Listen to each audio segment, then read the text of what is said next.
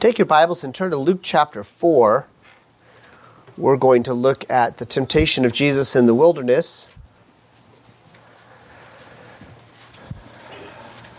Luke chapter 4 and talk today about temptations and trials, and tribulations and troubles. Let me read to you Luke chapter 4. I'm going to read verses 1 through 13. Just follow along carefully as I read these verses to you. And Jesus, being full of the Holy Ghost, returned from Jordan and was led by the Spirit into the wilderness, being forty days tempted of the devil. And in those days he did eat nothing, and when they were ended, he afterward hungered.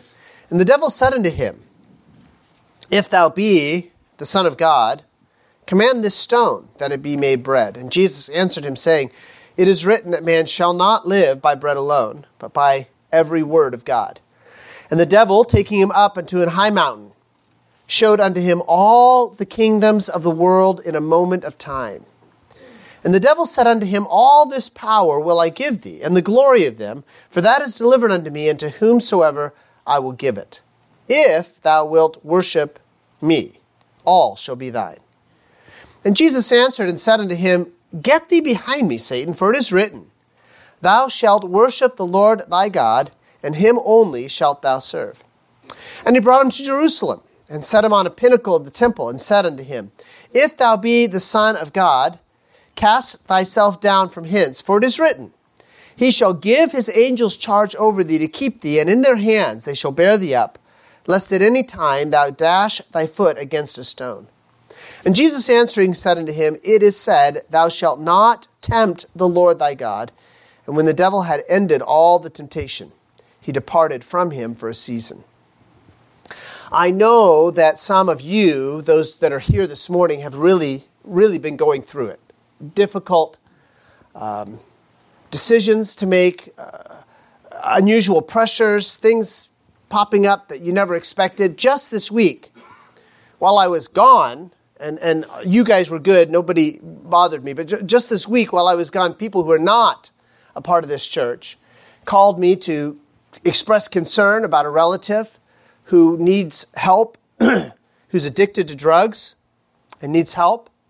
I had a lady call me and say that her boyfriend's brother died. And uh, as far as I know, the boyfriend nor the brother are, are saved. Um, I had another person uh, call me, um, and, and he has been working toward a, a new job for a while, so he sold his house because he was going to move a long way away for a new job. And he called me and said, It looks like uh, that new job is going to be put on hold. And my family's sort of in limbo because we don't know do we stay? And I mean, we don't have a house anymore. Where, where do we go? What do we do? Uh, then uh, some of you have heard this, but uh, uh, the Culleys called me and they told me about the church, Grace Baptist Church in Maui. The church building burned down, their school building burned down, the pastor's house burned down, and the associate pastor's house burned down in the fires there in, in, in Maui. Uh, we have a missionary whose wife is in the hospital or, or was in the hospital with pneumonia. All that just came up this week, and that's not even the burdens that we're bearing here at Elmira Baptist Church. So I know that we're really going through it, and I sense that. And I sense that a lot of the reason for the increased difficulty, for the increased opposition, is because as a church we're trying to move forward. And of course, whenever we try to move forward, the enemy tries to keep us back. And I, I'll just speak as a human being. Boy, that's when you just want to say, listen, I'll just give up. Listen, if you'll leave me alone, I'll try, I'll quit trying to move forward. Don't give in to that temptation. Yes, it would be easier if we did nothing. Yes, it would be easier if we weren't trying to see people saved and baptized, if we weren't trying to disciple, if we weren't trying to uh, move forward. It would be much easier, but we don't want life we don't want lives of ease. We want to please the Savior. Job tells us, one of his friends actually said this, yet man is born unto trouble as the sparks fly upward. And uh, whether you are doing right or you're doing wrong, trust me, trouble is a normal part of the human experience. Peter tells us in chapter 4, we read verse uh, uh, uh, in chapter we read in chapter 1 and he told us that you're going to go through manifold temptations that the trial of your faith, being much more precious than gold. He also tells his brethren, Think it not strange concerning the fiery trial which is to try you as though some strange thing happened unto you. For the Christian, temptations and trials and tribulation and troubles, they all have a purpose. They all have a purpose. God's always at work, even in our struggles. Amy Carmichael said it this, this way, referring to pruning a plant. She said, What a prodigal waste it appears to be to see scattered on the ground the bright green leaves and the bare stem bleeding in a hundred places from the sharp knife. But with a tried and trusted husbandman, there is not a random stroke in it all. Nothing cut away which it would not have been lost to keep and gain to lose. So don't be surprised that the battle is fierce. Don't be surprised that there's extra pressures. Don't be surprised when you're on the reading on the prayer chain and you find out that another member of Elmira Baptist Churches has something very unusual, ha- uh, unusual happen to them. We should expect tribulation and trials and temptation. Now, let me just sort of generally, just big terms, I'm not trying to be real specific, but make some distinctions between these three words in the way that I'm going to use them today. This is not necessarily the way they're used in, in the New Testament, just as I talk today. I'm going to talk about tribulations, will be those events that swirl around us, not necessarily directed at us, but that we've got, we've got to deal with think about the uh, church, Grace Baptist Church there in, in Maui that lost their building. It wasn't that somebody came and set fire to their building. There's a, there's a bigger issue there about a, a wildfire gone out of control that burns down a whole town, and they're just a part of that. Let, let's sort of think of those as tribulations. By the way, God's in that too. I don't mean to say that God isn't in that. That's not my point. But I'm just saying that affects a lot of people. But you know, sometimes God custom designs circumstances and events just for you. Let's call those trials. Peter said in 1 uh, Peter 1 6 that the trying of your faith, he's testing our faith, he's strengthening our faith. He's, he's showing, God knows what our faith is, but he's showing us what our faith is. Those trials, they are directed at you. I think of my friend who's been planning to for some time now to take this new job, sort of his life dream job, and now have that put on hold. Circumstances outside of his control. That's a trial. It's directed, it's, it's designed by God to build in my friend Christ like character. And then there are temptations. Temptations is temptations are when you make a choice whether you're going to obey God or whether you're going to give in to self, whether you're going to yield to self, whether you're just going to do it your way. Let's call those temptations. Now, we're going to have all three of these trials, temptations, and tribulations. We're going to have all three of these for as long as we live. Listen to what Jesus said. We've sung this song, but listen to what Jesus said in John 16 33. He said, These things I have spoken unto you, that in me ye might have peace. In the world ye shall have tribulation, but be of good cheer. I have overcome the world. So, God, uh, Jesus promised us you're going to have tribulation, but here's the good news Jesus has overcome. And God wants you, God wants me to experience daily, consistent victory over the tribulations in our lives. Trials, trials are all around us. Um, turn with me, hold your place in Luke 4, turn with me to Romans chapter 8. Let me show you a few verses there, one of which you probably know really well. But let me show you the, the context here. Romans chapter 8, verse 18. Romans chapter 8, verse 18, Paul says this For I reckon that the sufferings of this present time are not worthy to be compared with the glory which shall be revealed in us. He says, right now we're going through sufferings. At a later point, we're going to experience glory. And when we compare the two, there's going to be no comparison. But the problem is, the truth is, as human beings, we can't compare the two. We haven't experienced glory. So the sufferings seem really difficult. But this is what he says in verse 28, and this is the verse you know. Romans 8 28 says, We know that all things work together for good to them that love God, to them who are the called according to his purpose. But notice verse 29 because it tells us what the good is. For whom he did foreknow, he also did predestinate to be conformed to the image of his Son, That's the good that God is trying to work in your life and in my life by custom designing trials and, and painful experiences and disappointment. He's custom designed those so that we are conformed to the image of Jesus Christ. That's what a trial is. Now, today I want to focus on temptations. Among these three, although they go together, uh, I want to focus on temptations. Now, again, they go together because anytime you have trials and tribulations and troubles, you're going to be tempted. Uh, years ago, there was a, I don't even remember the fast food brand that said, you can have it your way. And so you imagine you go into the restaurant. This happened just this week. I was at a fast food restaurant and I heard someone say, I'd like a hamburger, hold the bun. Now, to me, it's not a hamburger without a bun.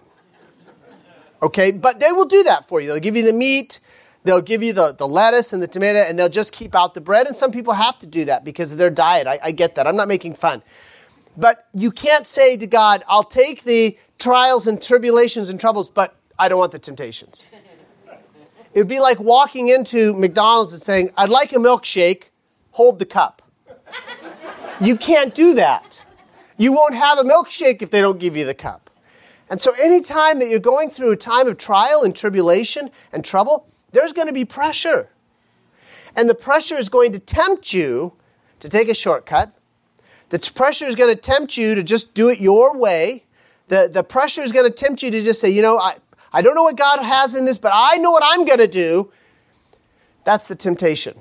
We all face those temptations. James tells us, my brethren, count it all joy when you fall into diverse temptations. Not if, when. Because again, the temptations are guaranteed. So here we are in our text. I'm turning back now to Luke chapter 4. The wilderness, Jesus spends 40 days in the wilderness. The wilderness is that place for Jesus, is that place of tribulation and trial and trouble and temptation. So let me ask you the question, just rhetorically, think about this for a second. Look at verses 1 and 2 there with me. Let me read them to you. And the question is this How did Jesus end up in that wilderness with tribulation and trials and trouble and temptation? Let me read the verses to you again. And Jesus, being full of the Holy Ghost, returned from Jordan and was led by the Spirit into the wilderness, being forty days tempted of the devil. And in those days he did eat nothing. And, then, and when they were ended, he afterward hungered. How did he end up there? Was he out of God's will? God the Father's will? No, no. The Holy Spirit led him to that place of tribulation and trial and trouble, and there would be temptation there. Now, I want to be very clear the Holy Spirit did not lead him to the temptation. The temptation came from Satan. The, the text tells us this, but he led him to the place where he was going to be tempted. Jesus was there because that was exactly where God the Father wanted him. Now, think about this as far as being in the wilderness. Imagine getting lost in Yosemite. You go out on a day hike. You're just planning to be gone one day. You're just, you know, you take some water, you take some, uh, you know, granola bars or whatever you take on your hikes with you, and you're just going to be gone four or five hours. You're going to be back to the to the parking lot. But somehow you get turned around, and now you're lost. You don't know where you're at. Can you imagine being lost in Yosemite without food for 40 days? That would, that would certainly be pressure. Every once in a while, we find they find someone after four or five days, and we're just amazed. Sometimes they never find these people. They go out on hikes and never come back. That's the wilderness experience for Jesus, and he's there because God the Father wants him there. So often we think that if we just do everything right, you know, if we just keep up our, our, our, our, proper fences and we just stay where we're supposed to be and we do what we're supposed to do, that we'll never have trials and tribulations. That is a lie of the devil to discourage you. You can be doing everything right. You can be exactly where God wants you. You can be right in the center of His will, and you're going to experience trials and tribulations and trouble. And on top of that, you can't keep temptations away. And the reason you can't keep temptations away, James tells us, because every man is tempted when he is drawn away of his own lust and enticed. You carry your temptations with you. Now, you can make it worse by putting yourself in places where you're going to where you know you're going to be tempted. I'm not suggesting that we ought to do that. But even if we're, we're meticulous in trying to maintain some boundaries and, and, and, and trying to keep ourselves from being in places or being with people where we know we're going to experience temptation, even if we go through all those uh, and we're careful, we're still going to find ourselves tempted. And temptations may come and they may go. Sometimes you may be less tempted, sometimes you may be more tempted. But even in those times where temptation seems to fade, trust me, it'll be back. Look at verse 13 with me. Luke chapter 4 13 says, And when the devil had ended all the temptation, he departed from him. What are the next three words? For a season. Not forever.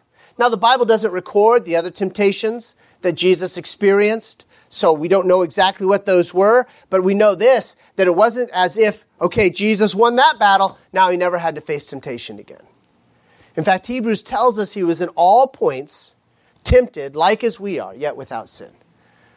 So you may not be going through a time of trial and trouble and, and tribulation and temptation right now. Trust me, you will. Take notes. Remind yourself of these truths when those troubles come. And let me remind you, too, that the surest way to experience that consistent victory over sin, that consistent victory over temptation, is to walk in the Spirit. Galatians tells us that. Walk in the Spirit, and ye shall not fulfill the lust of the flesh. God wants you to have constant victory over sin. God's provided everything you need, everything I need, to experience victory every moment of every day. What does 1 Corinthians 10:13 tell us? Let me read it to you. There hath no temptation taken you, but such as is common to man, but God is faithful, who will not suffer you to be tempted above that ye are able, but will with the temptation also make a way to escape that you may be able to bear it. So all the resources I need for consistent victory are there. The question is whether I'll utilize them or not. So let's look at these temptations that Jesus experienced. And the first temptation is to turn stones into bread. Why? Because he's hungry. He, he, he, he's been in the wilderness for 40 days, he's been fasting, and now he comes to the end of those 40 days. The Bible says afterward he hungered, and now he's hungry, and Satan comes along and he says, Are, are you hungry? Let's just solve this problem right now. Make these stones into bread.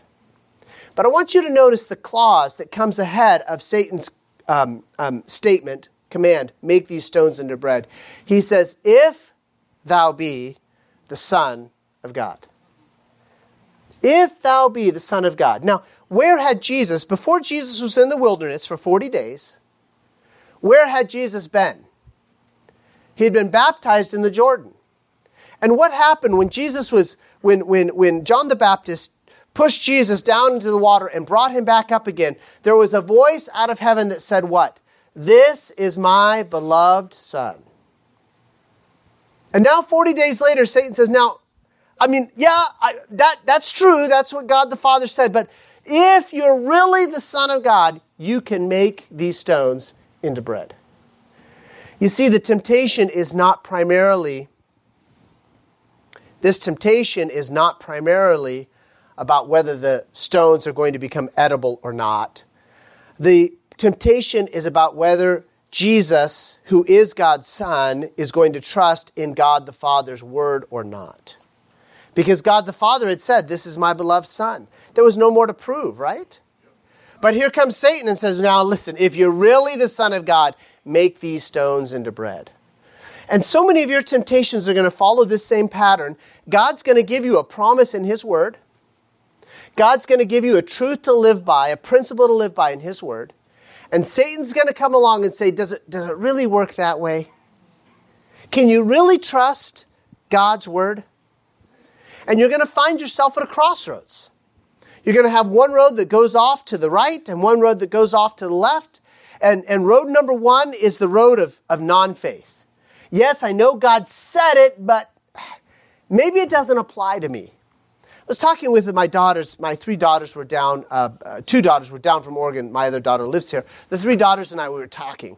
We're talking about people who know what God's word says and choose They're not, not even pressured into it, they just choose to do it their own way. And I said, Why would you do that? And one of my daughters wisely said, Well, because they don't really believe God's word applies to them. Now, that's not the only explanation, but she's right. So many times we know what God's word says, but we think, That's not really for me. And the temptation is non faith, not to believe that God's word is true. When we believe God's word is true, it always leads us to obedience. Obedience is the indication, obedience is not the faith, but obedience is the indication of my faith. So, what was Jesus' response? He says, Man shall not, he quoted Deuteronomy, man shall not live by bread alone, but by every word of God. Man shall not live by bread alone. Jesus' response was this God's word and my faith in God's word is more essential than daily food. Later on, look up, if you would, uh, Job chapter 22, verse 22, and Job 23, verse 12. In Job 22, 22, one of Job's friends says, You know what? You need to pay more attention to God's word. And Job comes back in Job 23, 12, and he says, I've esteemed the words of his mouth more than my necessary food. There's something more important than eating, Jesus says to Satan. There's something more important than eating, Job says to his friend, and that is the Word of God. Now, when we lived in Mongolia, we noticed something uh, about the bread there that was different than the bread here. If you brought, if you went to the store and bought bread on Monday, you had best eat it by Wednesday or Thursday. Because if you didn't, guess what? It would very quickly become moldy. Now, I don't know if this is a blessing or a curse, but we use a lot of preservatives in, in, in store bought bread, and you can usually keep bread for a week or even more in the United States. But if you just make bread without preservatives, it will go bad in just a few days. Now, let me ask you a question Are you, spiritually speaking, spiritually speaking, are you eating moldy bread? You see, God wants us to be in His Word every day. It should be fresh, it should be exciting. It should be something we look forward to. You know, if you can come on Sunday, and I'm glad you're here today, and you can take some notes down, but Sunday's message won't get you all the way to Saturday. God wants you to get something for yourself on Monday and on Tuesday. And on Wednesday, we meet and we have a Bible study. Get something for yourself on Wednesday. Come to the Bible study. And then Thursday and Friday and every day, you need to be in God's Word. Don't, spiritually speaking, Don't eat moldy bread. Make sure it's fresh every day. Now, here's the second temptation. The second temptation Satan takes Jesus to a high mountain, and in a moment of time, the Bible says, in a moment of time, he showed him all these kingdoms. And he says, Listen, I can give this all to you if you'll just worship me. Now, first of all, I just want you to recognize Satan is lying. It was not in Satan's power to give all those kingdoms to anybody. But have you ever noticed that I can, I, have seen this, just observation. I can tell somebody the truth, and the truth hurts. And so they go to a friend who lies to them and says, ah, no, it doesn't have to be that way at all. And they're much more likely to follow the friend who lies to them because their friend holds out something that's completely unreasonable. And a year or two later, it'll all resolve itself and they'll see. They'll see that their friend lied to them, that they were led down the wrong path. And you'll say, okay, now are you ready to do it God's way? And they'll say, no, no, no, I've got a friend who's telling me, quit listening to ungodly counsel. but that's not the temptation. Here in the Bible, Look with me at verse 6. The devil said unto him, All this power will I give thee. Now, let me ask you a question. Today, August 13th, 2023, does Jesus have all power? Yes, amen. In fact, in Matthew 28 18, what does Jesus say? All power is given unto me. So, what is Satan offering him? Because Jesus is going to get all power anyway. And I, and I know, I know Jesus is God, so Here he has all power at this time of temptation. But you do understand he's taken on human form.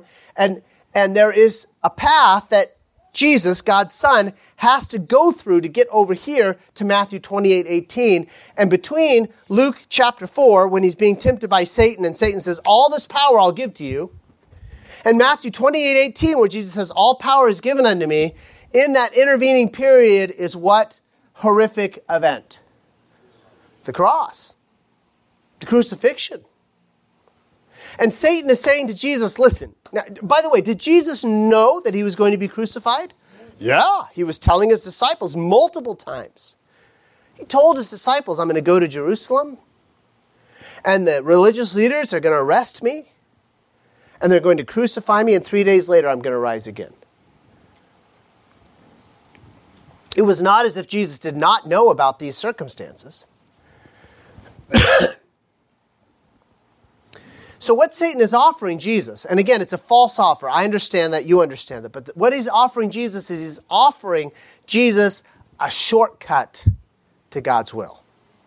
Listen, you don't have to go through the cross to get this power. You don't need to wait. You can have it right now.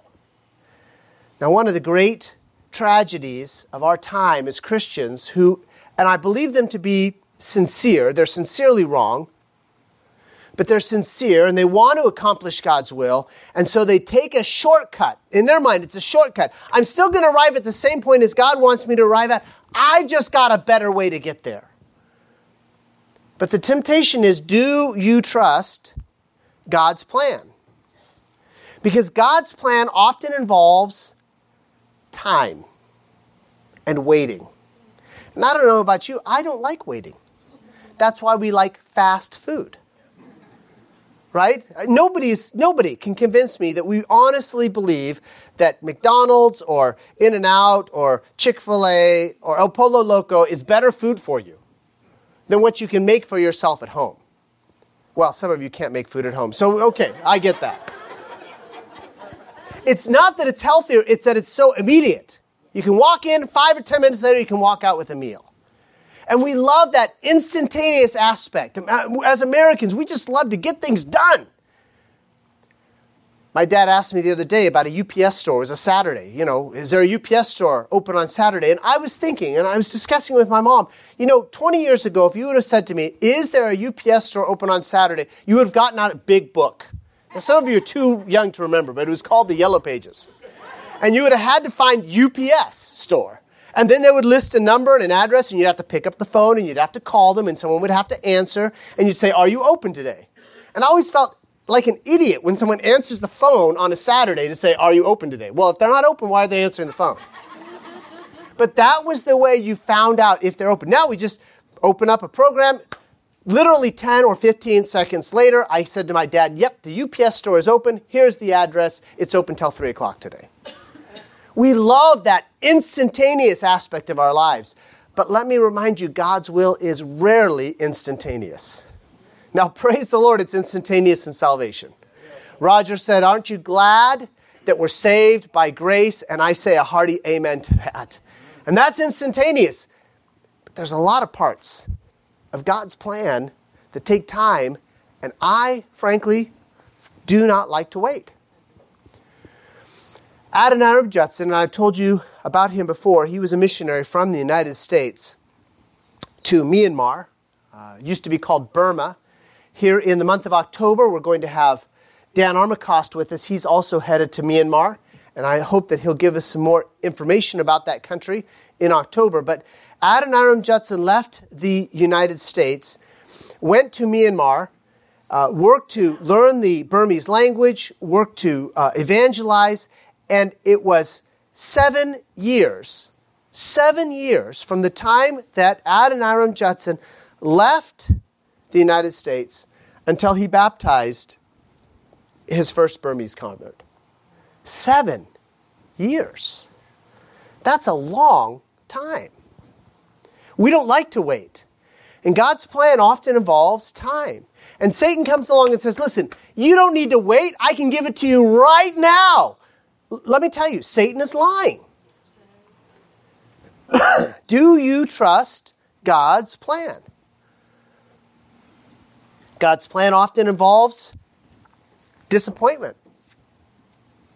We, we, have, we have our own plan. We, we think it's God's plan, and we see so clearly how God wants me to get from A to B. And as I'm m- moving step by step from A to B, all of a sudden something happens and I never arrive at B. And I say, God, what happened? Think about this pastor, Pastor Brown of Grace Baptist Church in Maui. Do you think he was praying for his church building to burn down? Think he was praying, you know, Lord, it'd be really nice if I just lost my house. Uh, you know that school building that we train young people? We don't need that anymore. I don't think he prayed that at all. And I've not talked to him personally, but I can guarantee you that the temptation is to be disappointed and give up on God. Say, well, hey, I, I spent all this time gathering the people that are the church, building the building, building the school. I had my own house, and now God just took it away from me. Think about Job. God's plan often involves disappointment. After 12 years, Judson had led 18 Burmese people to Christ and baptized them. 18 people in 12 years, not exactly huge numbers. And then war broke out between the British and the Burmese. Now, Adoniram Judson was not British, but he spoke English, just like the British spoke.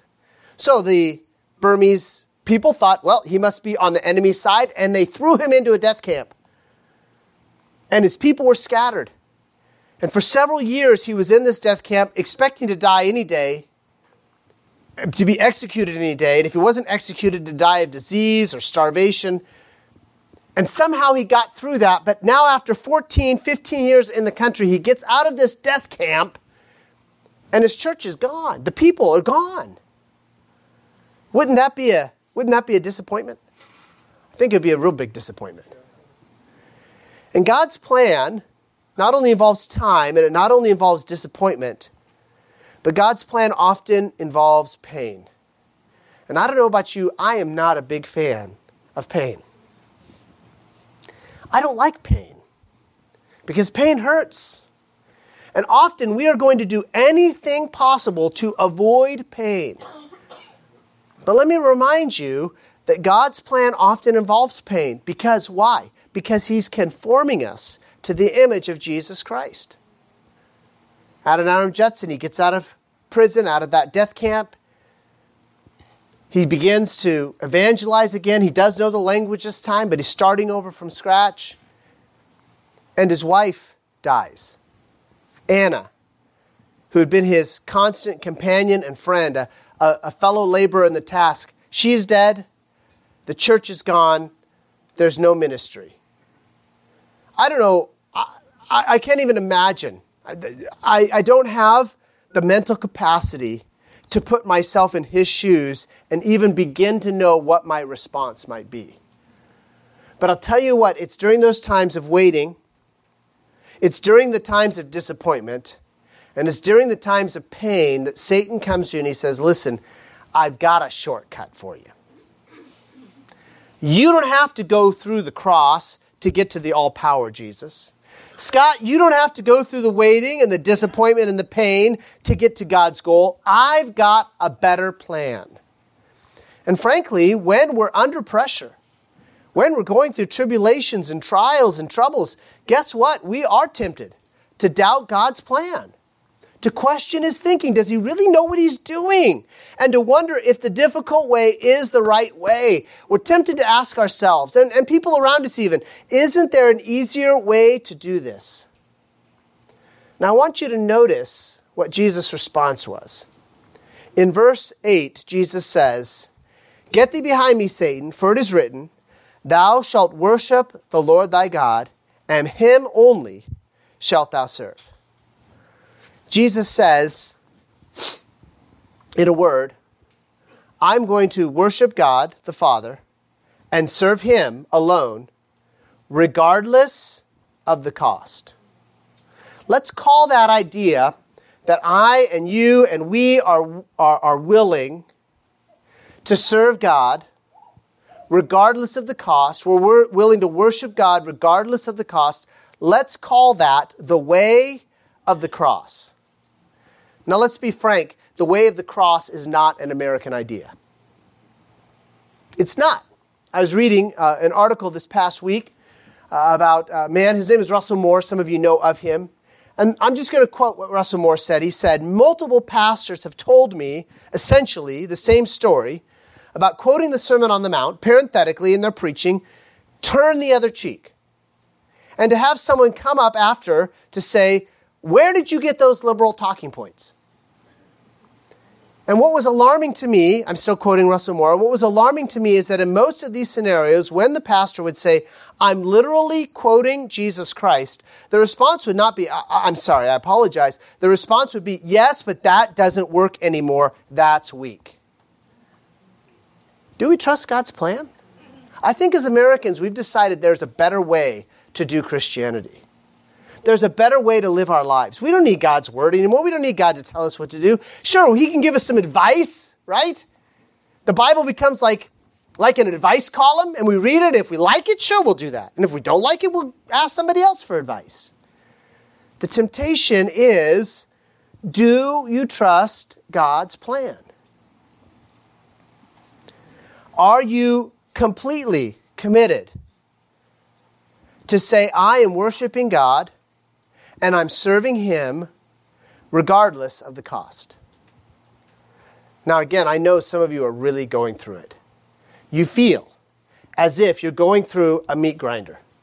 Like you're that piece of, of raw meat that's been shoved into the, the, the opening there, and on the other end are all these sharp blades that are just going to chop you up so that you come out on the other side as hamburger. But let me remind you that the way of the cross is a way of waiting and disappointment and pain.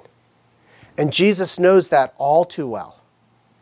Jesus knows it better than we know it. 1 Peter 2:21 says this, "For even hereunto were you called, because Christ also suffered for us, leaving us an example that we should follow in his steps." Some of you are familiar with the book In His Steps, which, which, which uh, inspired the, the WWJD bracelets that were a big uh, hit about 15, 20 years ago. What would Jesus do? Here's what Jesus would do Jesus would choose to serve God alone and to worship Him regardless of the cost. Even if it means going through the meat grinder, even if it means going through the cross even if it means being unjustly accused and betrayed by, by a dear friend.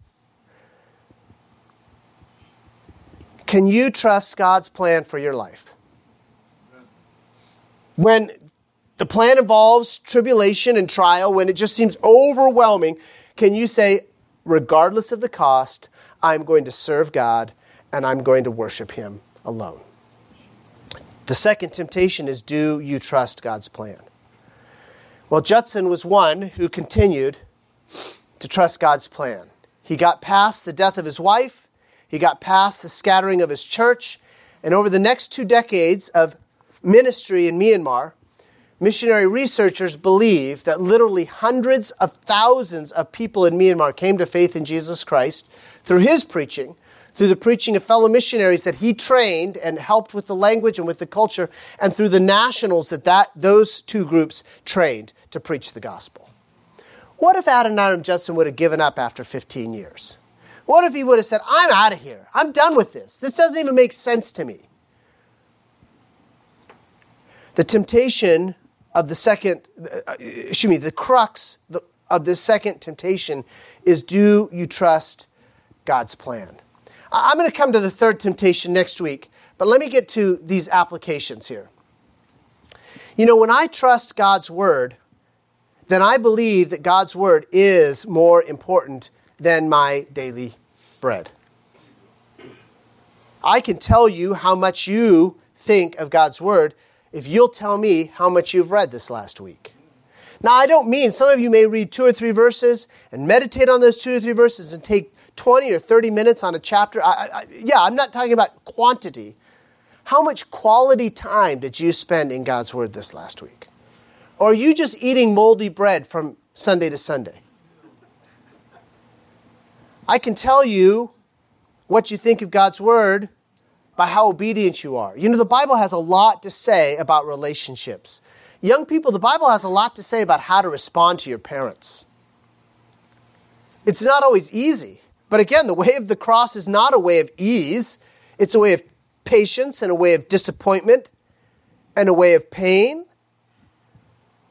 But believe me, it's worth it. The Bible has a lot to say about marriage.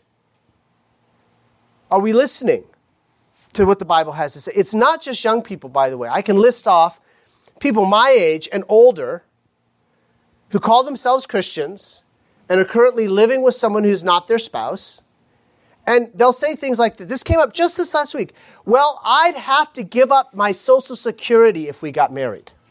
now, I don't know if that's true or not. Uh, don't, don't come to explain Social Security to me, please. That's, that's not what, my point. Here's my point Are you trusting the government or are you trusting God? I, I, I'm just, I like to keep it simple. And if I truly trust God, I'm going to do what His Word says before I'm going to do what makes sense to me. Because I tell you what, there's a lot of times that what I think and what the Bible says don't, don't line up. And I've got to decide whether I'm going to go with God's Word or that I'm going to trust my own thinking.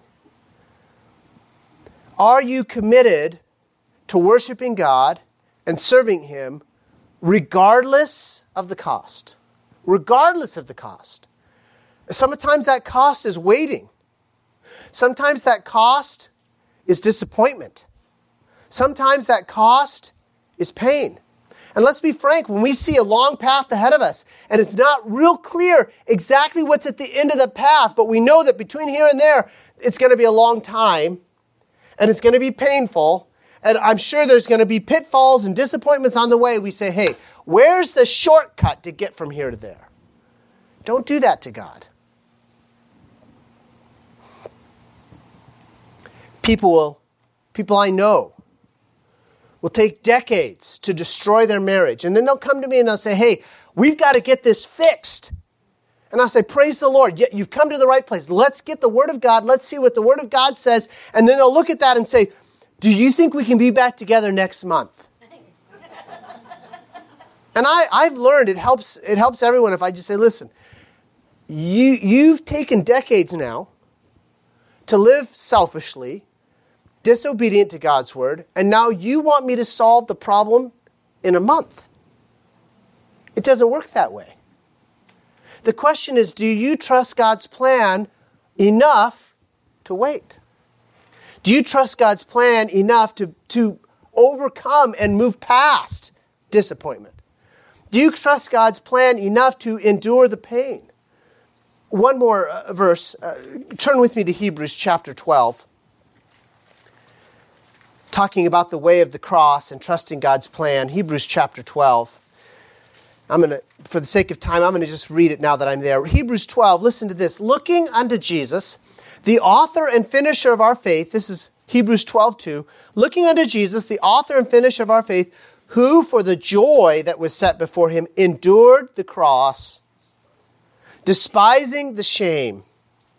That's the bad stuff here's the good stuff, and is set down at the right hand of the throne of God. For consider him, Jesus, that endured such contradiction of sinners against himself, lest ye be wearied and faint in, in your minds. As Americans, we don't like the way of the cross. I don't like the way of the cross. I, I, I just, I want to make it easy. Here, just do these couple of things and hey, it's all going to work out. And uh, probably, yeah, maybe September, October. No, that's not the way the Christian life works. And if you're looking for shortcuts, guess what? Satan is going to offer you shortcuts. If you're looking for shortcuts, your friends, they're going to offer you shortcuts. If you're looking for shortcuts, boy, you can find them. But trust me, they lead to destruction. They lead to, the Bible says this there is a way that seemeth right unto a man, but the end thereof are the ways of death. That's what it leads. So here's the invitation this afternoon. I know that you're going through trouble and tribulation and trials. And because you're going through trouble and tribulation and trials, you are being tempted. I know that. But are you trusting God? Are you trusting His plan? Are you willing to wait on Him? Are you willing to move past disappointment? Are you willing to endure the pain, despising the shame, so that you can reach God's goal for your life? That's the temptation. Father, thank you for the opportunity to look into your word, and we're thankful that Jesus was in all points tempted like as we are, and yet without sin. We're so thankful that we have a high priest who has been touched with the feeling of our infirmities, and even now he sits at your right hand and he makes intercession for us. And he doesn't just plead for us without experience, no, he's experienced betrayal and disappointment and injustice and torture and, and false accusations and the cross, the shame of the cross, in order to accomplish your will. Teach us, Lord, the, the way of the cross so that we are not careless in our um, Christianity. We're not Americanizing it and just trying the easiest way, but we are committed, absolutely committed, to serve and worship you regardless of the cost. Open our eyes to where we need to change. We pray these things in the name of your Son, Jesus Christ. Amen.